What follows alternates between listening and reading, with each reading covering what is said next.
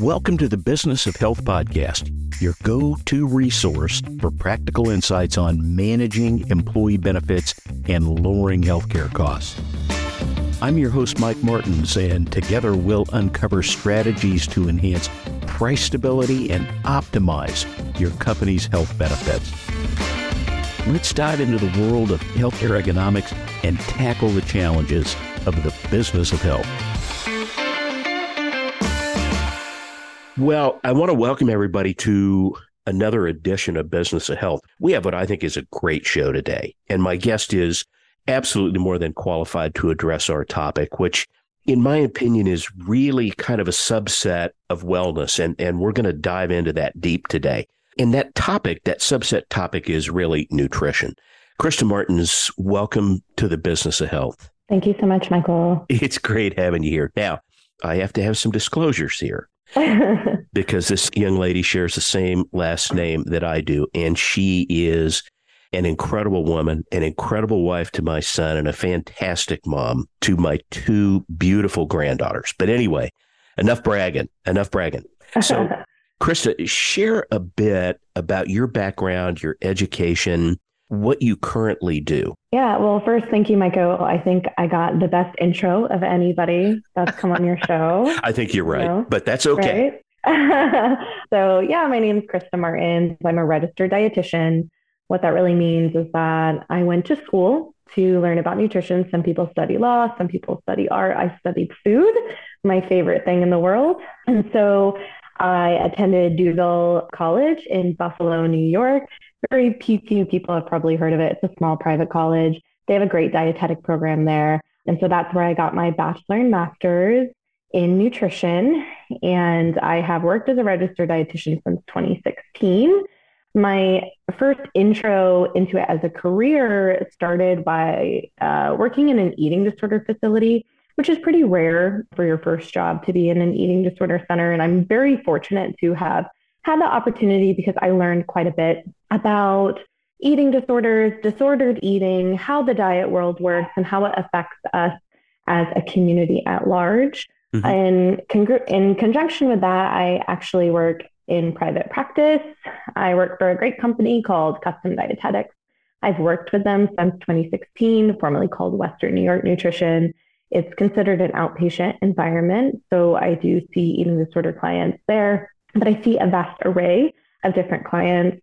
Those may be struggling with, you know, diabetes, cardiovascular disease, and other similar medical health problems, or people who just want to take a little more control over their health and do some preventive care. I also work as a PRN dietitian for a wonderful company in Indiana called Selah House. It's a residential PHP eating disorder center. Um, and so I just help out there whenever needed. But my main job is working in the outpatient environment with custom dietetics.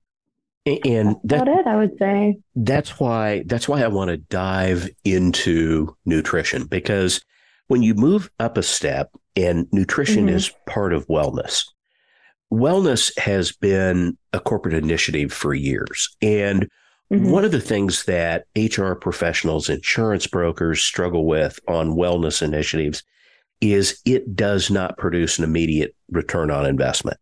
And yeah. it's always a struggle with the finance guy to pitch a program that is going to present positive outcomes in three or four years, but nothing, nothing in this calendar year. So even though that's a, a very broad based term, other than nutrition, what do you see as the key ingredients to this term wellness? Yeah. It's a tricky term because it is extremely nuanced. And I think we have to address the elephant in the room here in that there's, in this day and age, there are different avenues of wellness that people take. So there's, I call it hashtag wellness, and then there's real legitimate wellness. And hashtag wellness is like the sexy wellness that you see on social media or in magazines or presented on TV, right? It's this idea that if we eat a certain way, if we exercise a certain way, then we get to look a certain way and then we're well and then we're healthy. And then there's real wellness. So, real wellness is going to include a vast array of different variables that are going to be extremely individualized.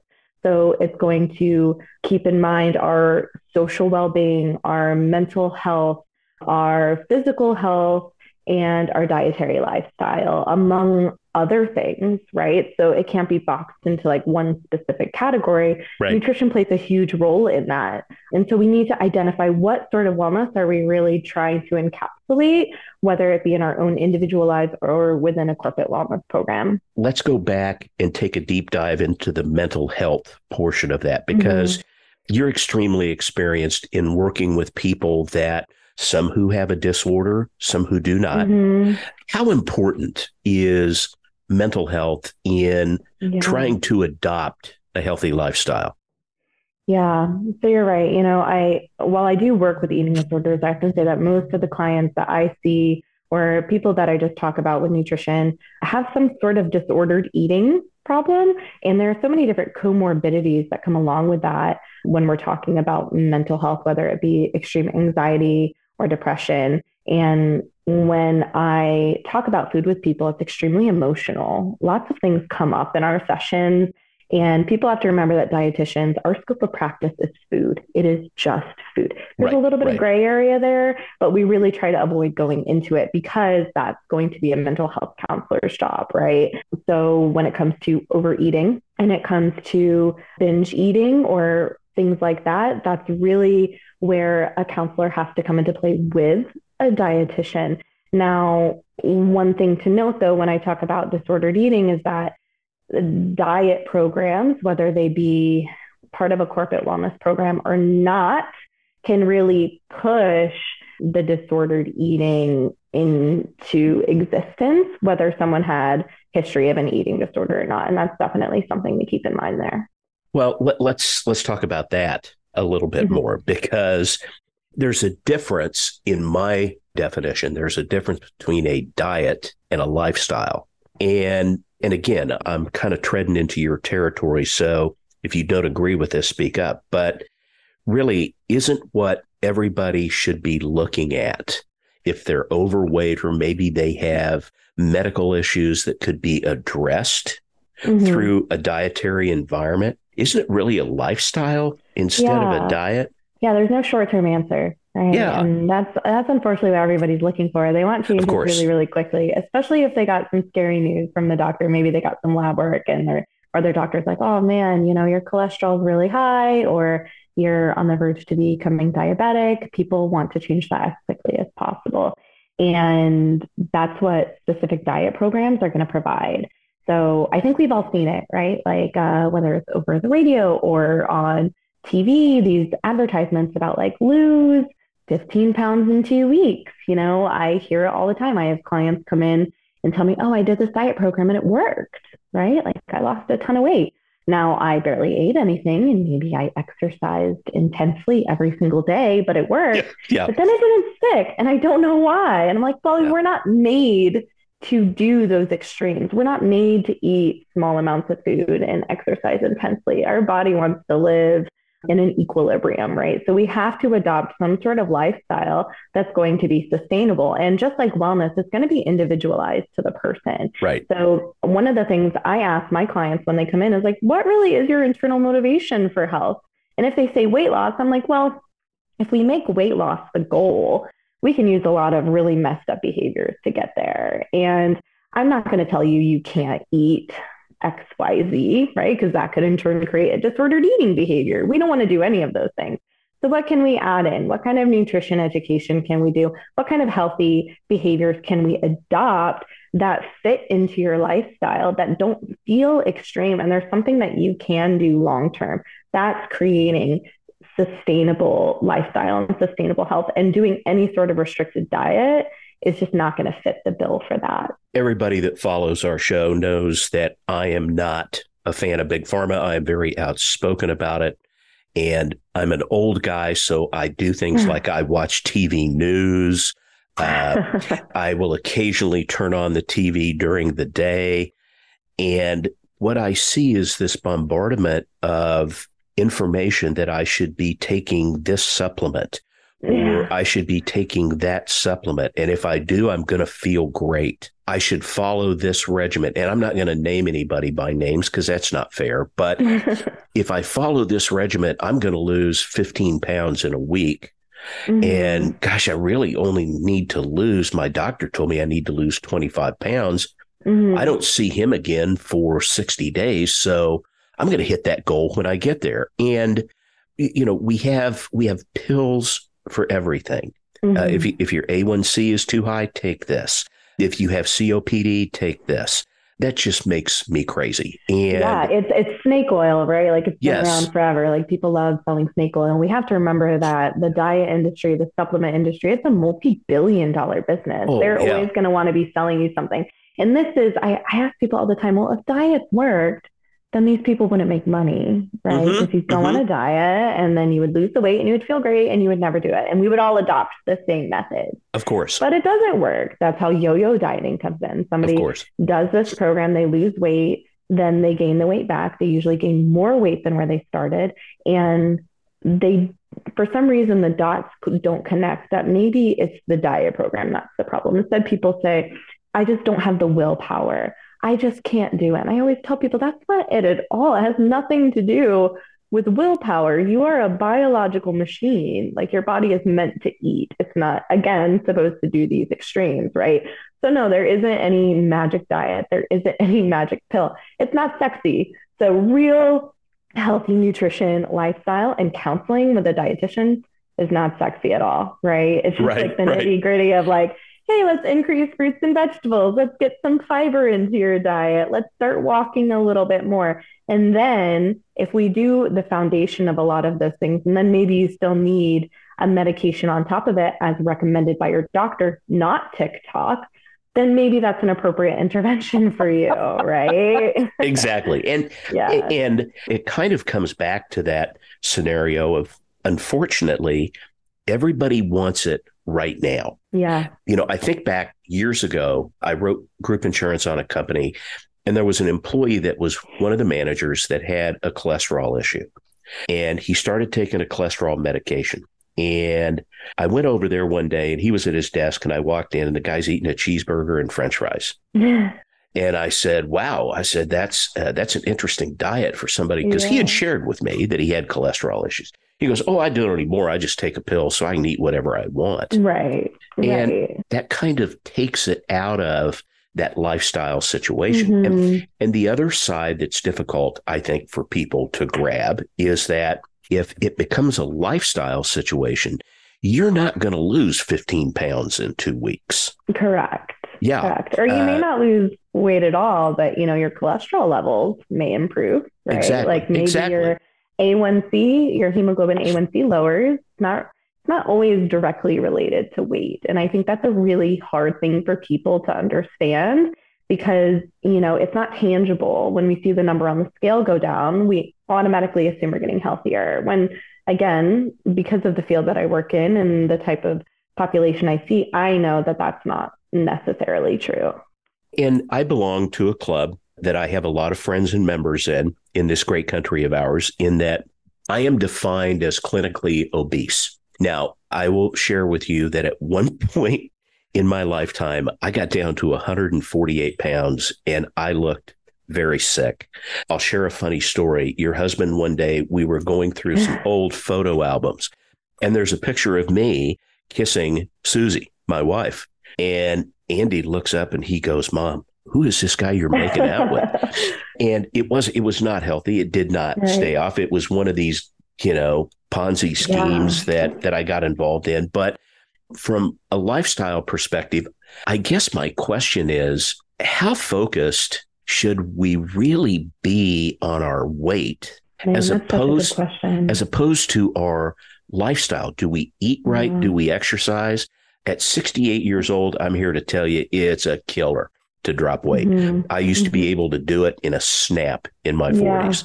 So, is there such a thing as people that are overweight that, in mm-hmm. fact, are healthy? Yeah, so that term overweight is really frustrating, right? Because like, oh. who, like what well, like who determines what that is? And I think we all can identify really easily that's the BMI scale, the body mass yes. index. Or as a dietitian, we often calculate, you know, ideal weight, which is just a simple calculation using a person's height. But there are people of all kinds of heights who are different body types and therefore different weights. And so I won't go into all the history of the BMI scale. But what we know is that it doesn't take into account that we are, you know, genetic individuals, right? Yes. So we all have a weight that our body works its best at.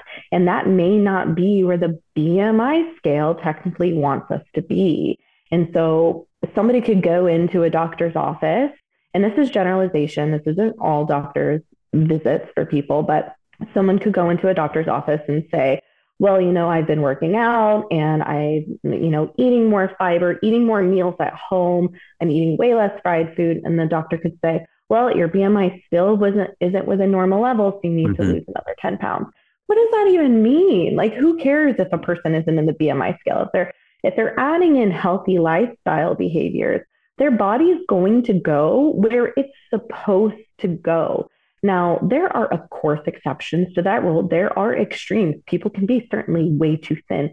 And having a lot of extra weight on us can do harm to our physical bodies. I think of there's course. no arguing that. Of course. But there's this bias within the general population and within the medical community that we have to be a certain weight in order to be healthy. I can tell you right now, I'm not what's considered you know, an appropriate ideal weight for my height. But I'm a pretty darn healthy person because I use a lot of healthy lifestyle factors. And I think a lot of people are in that same boat, right? So I think we need to let go of the idea, the idea, excuse me, that health equals weight and weight equals health because there's just so many other variables and we can only fight genetics so much.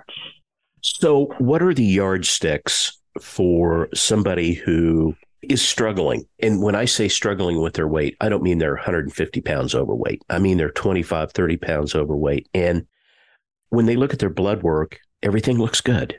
Yeah. Because the doctor's going to tell them, "Oh, you got to lose another 25 pounds."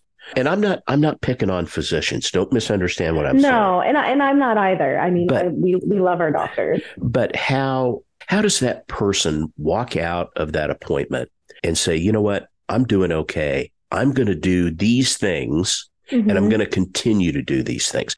What would those things be?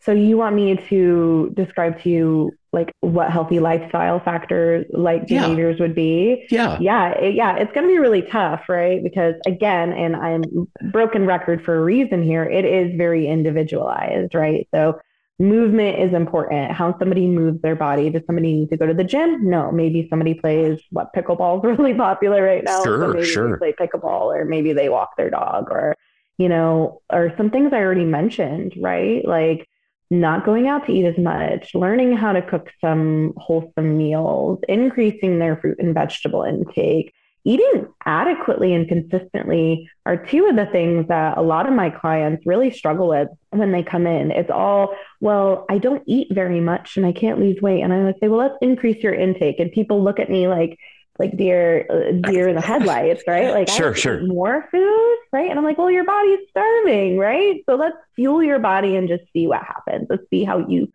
feel. So eating enough food, eating consistently throughout the day, learning how to balance the plate appropriately so that our body is getting its minimum needs for nutrients, right? right? Not cutting things out, having flexibility. So knowing that, you know, 80 to 90% of the time, I'm going to make really positive nutrition choices so that 10 to 20% of the time I can eat whatever the heck I want right. because I'm a person and food tastes good, right? And I'm sure. not going to not go out to dinner with my family or enjoy Thanksgiving dinner or the birthday cake at, say, my granddaughter's birthday party, right? Because I want to be healthy. That is healthy. You know, you asked me at the beginning of the conversation, what is wellness? And food is such a big part of that because it taps into almost every other part of our wellness matrix, right? Right. Mental right. health, social wellness, cultural wellness, all of that includes food. So this can be a journey that is trial and error, right? Yeah. And it's a journey that requires persistence mm-hmm. on the mm-hmm. part of the individual. Some things may work, some things may not work. And it's a long term play.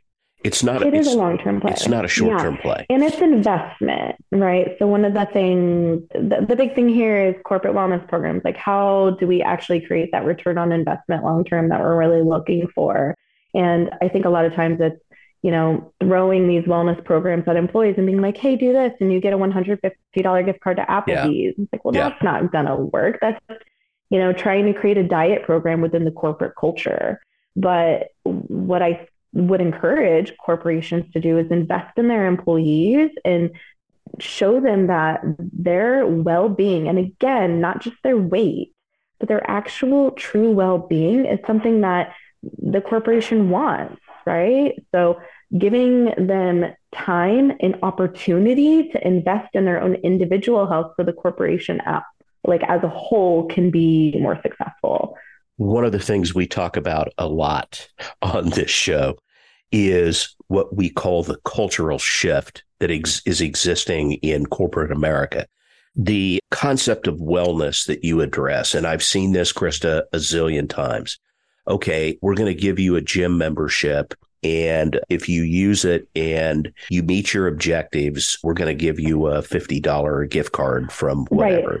Right. But we're not going to give you any time to do that. You exactly. have to find the time. So you have to work your full day. And then instead of going home to your family, which is part of your wellness matrix, then you have to find extra time to go to the gym. But if you do that, I'll give you a gift card. Yeah. And I've always felt that that is not an activity that will really create a, a, cultural change because what we have seen is in these environments where the employees that are hitting the gym are now going, oh crap, I can get paid for this now. Exactly. Um, and, yeah. and the employee that shows up to work and sits in their chair all day long, except for going outside to have a cigarette, doesn't get involved mm-hmm. in those programs. Yeah. And that's actually one of the biases that has created this push for corporate wellness programs. You know, some older research is like, yeah, these are great. But then they were like, wait a second. These studies are the bias is that the people that would have done it anyway are the ones doing it and yes. creating the benefit. But more right long-term randomized controlled studies put out there by like Harvard or the Illinois Workplace Study are showing that there's really no significant benefit for the employees or the corporation with these initiatives. So what do we do? How do we change it to actually work? And how do we change it so that all of the employees take advantage of it and actually, you know, decrease their sick days and increase their productivity? That's what the corporations want, right? Of decrease course. in utilization of healthcare. Right. Um, and the current structure of it all just isn't working. Now, that's not every corporation. Some people have really tapped into some great things, but evaluating from your employees, like, what do you guys actually want? Like, what would make things better would be a great first step. Don't just do a health risk assessment, right? Right, like, right. People in and be like, what would make this work environment better for you? Like, how do we tie work environment and health environment together? Absolutely. To completely tie in the culture with the employees, mm-hmm. you have to have that face to face time. You have to ask mm-hmm. those questions because yeah. when they're involved in the process, the outcomes will be there. Exactly. And education, and we're kind of all over the place here. And I just get really excited about talking about these things because I do think they're so important. And I hear like one of the biggest barriers that I hear from my clients is like, well, like what's stopping you from doing all these things that you know are good for you? And they tell me work. Like I work a lot and I'm really stressed out from work and therefore I don't have time to do these things. Okay, fine. And then they come to me and we try to figure it out together. But if there's that foundation of work that supports their client, their not their clients, excuse me, their employees doing these things, that's great. But what about the education piece? Right. Mm-hmm. Like someone knows they need to work out. Okay, someone knows they need to eat healthy, but why? I can tell you right now that most of my clients have no idea what a lot of their diagnoses really are. You know, some people get diagnosed with diabetes and they do intervention for diabetes, but they have no idea how they develop diabetes or what right. that actually means for their bodies.